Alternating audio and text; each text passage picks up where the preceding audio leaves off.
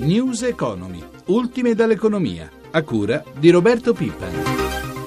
Buon pomeriggio in studio Lucia Coppa. In Italia solo il 10% degli impiegati pubblici ha meno di 35 anni, ossia è nell'età della massima produttività e della massima cre- creatività, e solo l'1% ha 25 anni o meno, ossia fa parte della cosiddetta generazione nativo digitale. In Francia e in Gran Bretagna i dati sono molto diversi, i dipendenti under 35 sono rispettivamente il 27% e il 25%, mentre quelli entro i 25 anni sono 5 volte di più, 5,4% in in Francia e 4,9 in Gran Bretagna. È quanto emerge da una ricerca del Forum PA, la cui 25 edizione apre i battenti domani a Roma. Il tradizionale appuntamento che mette a confronto pubblica amministrazione e cittadini sarà anche l'occasione per parlare della riforma messa a punto dal ministro Madia che presenta la giornata inaugurale risponderà alle domande degli operatori. Vittorio Cota ha intervistato il direttore generale della rassegna Gianni Dominici. Le novità di quest'anno, dottor Dominici. Quest'anno quest'anno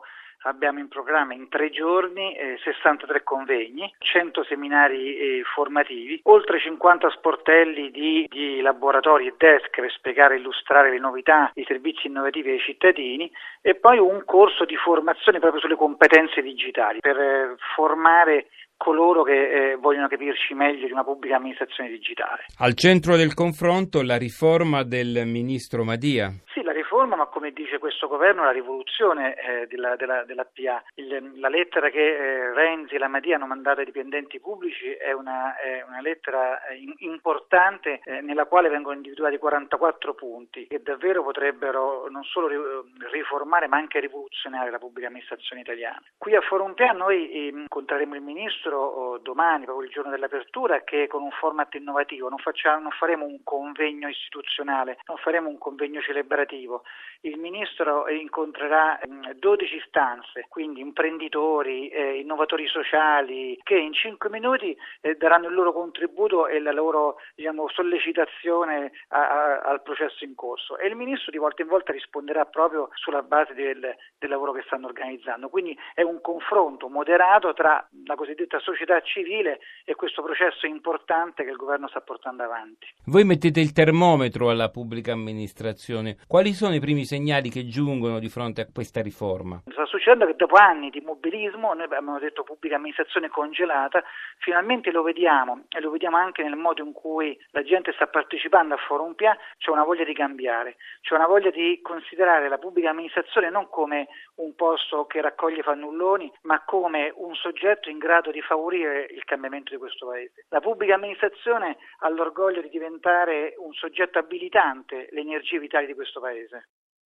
Cresce il tempo necessario per riuscire a vendere un'abitazione. Secondo uno studio di Banca Italia e Tecnoborsa, nel primo trimestre di quest'anno il tempo che intercorre in media tra l'affidamento del mandato ad un agente immobiliare e la vendita è di 9,3 mesi. Nello stesso periodo del 2013 era di 8,6 mesi. Giuseppe Di Marco ne ha parlato con Fabio Pucci, segretario generale di UPPI, Unione Piccoli Proprietari Immobiliari. Le transazioni immobiliari sono notevolmente calate, molto dipende sia dalla crisi economica che in questo momento tutta l'Italia e non solo l'Italia sta passando sia anche nella difficoltà di ottenere dei mutui bancari. Per quanto riguarda poi proprio il mercato immobiliare è chiaro ed evidente che questi punti in recessione contano e contano molto. È troppo alto il divario tra i prezzi di domanda e di offerta? Solamente pensando a qualche anno fa bastava mettere il cartello fuori vendesi o affittasi e immediatamente c'era il contatto con, con l'acquirente. Oggi c'è una grossa grossa difficoltà proprio perché la domanda scarseggia e quindi come tale questi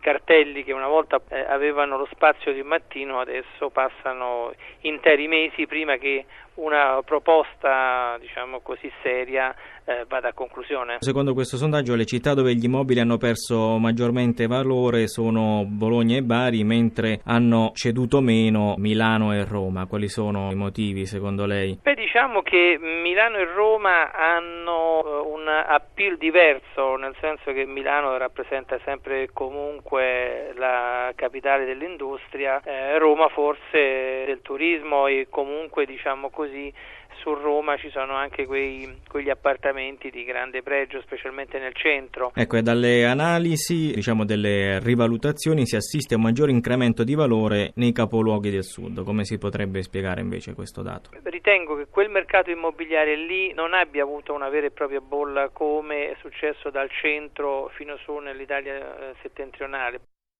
Le tecnologie italiane per l'estrazione e il trasporto del gas sono all'avanguardia nel mondo e le nostre imprese riescono ad ottenere contratti dove estrarlo è più difficile. È il caso della Bonatti, specializzata proprio nel know-how in questo settore, che ha firmato un contratto in Mozambico. Roberto Pippan ha sentito a riguardo il coordinatore commerciale del gruppo, Stefano Protogene. Siamo un oil and gas contractor, intendiamo sviluppare tutti quelli che sono i servizi per lo sviluppo dell'industria dell'oil and gas nel paese. Non lo facciamo da soli, lo facciamo in alleanza con una società mista locale che abbiamo creato con ENH, l'impresa nazionale degli idrocarburi, che ha scelto Bonatti per sviluppare questi servizi. Qual è la quantità di gas che secondo le stime potrà essere estratta e da quando? Il gas si trova in fondo al mare e quindi per essere estratto ha bisogno di importanti investimenti che sono eh, investimenti a cura delle, delle International Oil Company attualmente impegnate nel paese e per essere esportato e quindi monetizzato ha bisogno di investimenti di miliardi di dollari per realizzare questi impianti di liquefazione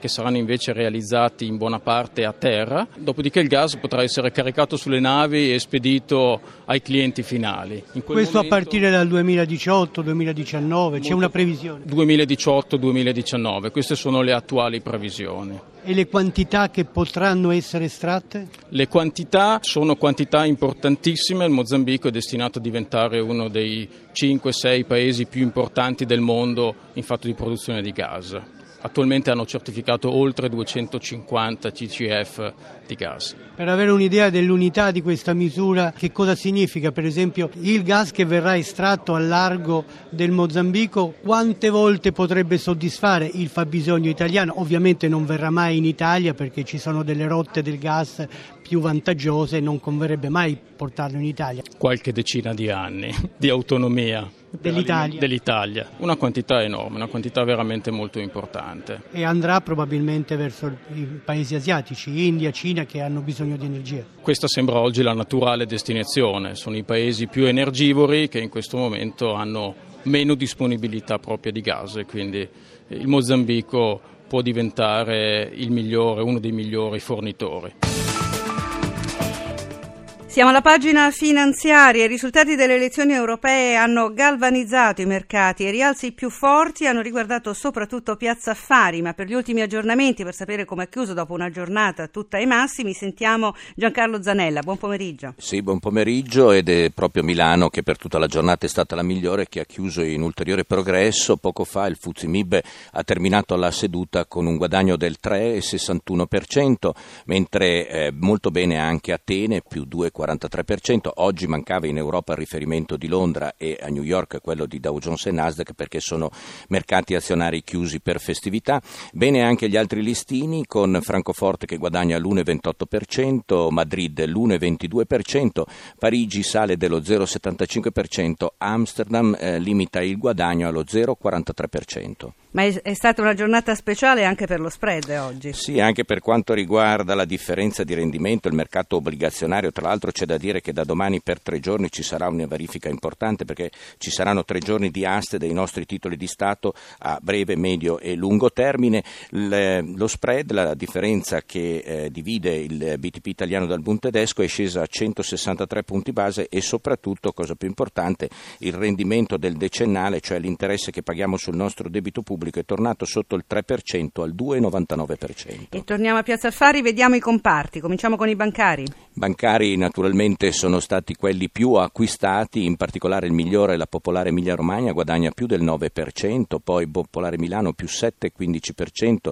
Banco Popolare più 6%, Montepaschi più 5,78%, Mediolano guadagna 5 punti, poco meno Unicredit più 4,82%, San Paolo, Intesa San Paolo guadagna oltre 4 punti, così come Mediobanca, tra gli assicurativi generali più 3,95%, Unipol 6 più 3% e anche Azimut Società società del risparmio gestito conclude le contrattazioni in progresso del 4,73%. È andata bene un po' in tutti i settori oggi? Sì, per tutti i 40 i principali titoli del listino milanese, tutti segni positivi, neppure uno negativo, anche per quanto riguarda gli energetici, il migliore A2A guadagna più del 5,5%, più del 4% guadagna Snam, Rete Gas, Enel più 3,5%, Terna più del 3%, Saipen più 3% e nel Green Power guadagna due punti, Eni e Tenaris guadagnano più di un punto e tre.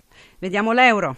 Per quanto riguarda l'euro, anche l'euro recupera terreno nei confronti del dollaro, in questo momento è scambiato con un dollaro 36 cent e mezzo. Grazie a Giancarlo Zanella. Diamo ora la linea a Marino Masotti di websime.it. Buon pomeriggio. Buon pomeriggio a voi. Allora, abbiamo sentito dei buoni risultati a Piazza Affari, ma cos'è che hanno gradito di più secondo lei gli investitori?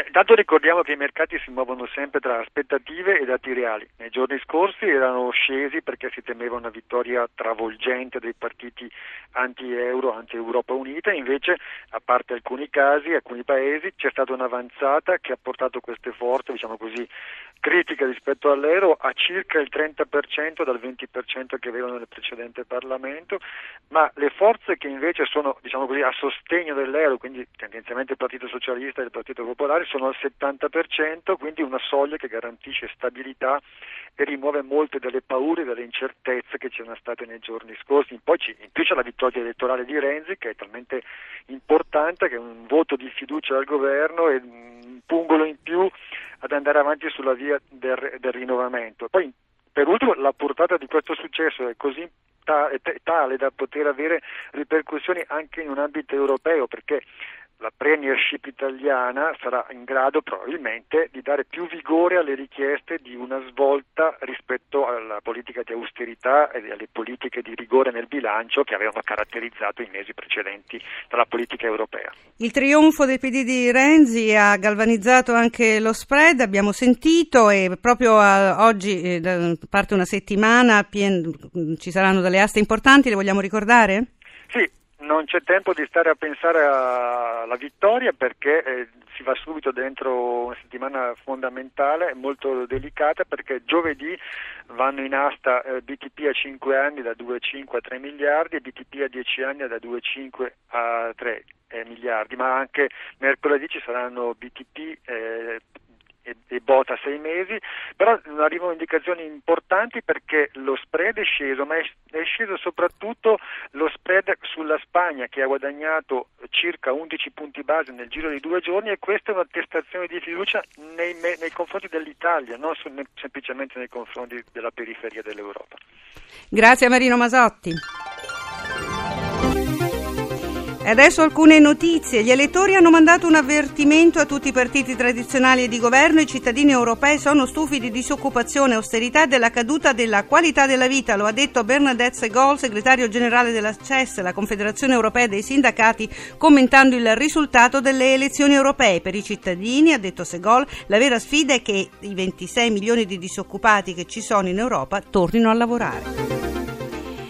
Il prossimo anno per la maggior parte delle imprese non ci saranno grandi cambiamenti nel ricorso alle diverse forme contrattuali per assumere nuovo personale, tuttavia tra le aziende che hanno dichiarato variazioni aumenterà in particolare l'utilizzo del contratto a tempo determinato per il 44,4% dei rispondenti, dell'apprendistato per il 29,3%, dei tirocini per il 26,6% e della somministrazione a tempo determinato per il 24,2%. E quanto emerge da un sondaggio effettuato da G Group, la prima multinazionale Nazionale Italiana del Lavoro.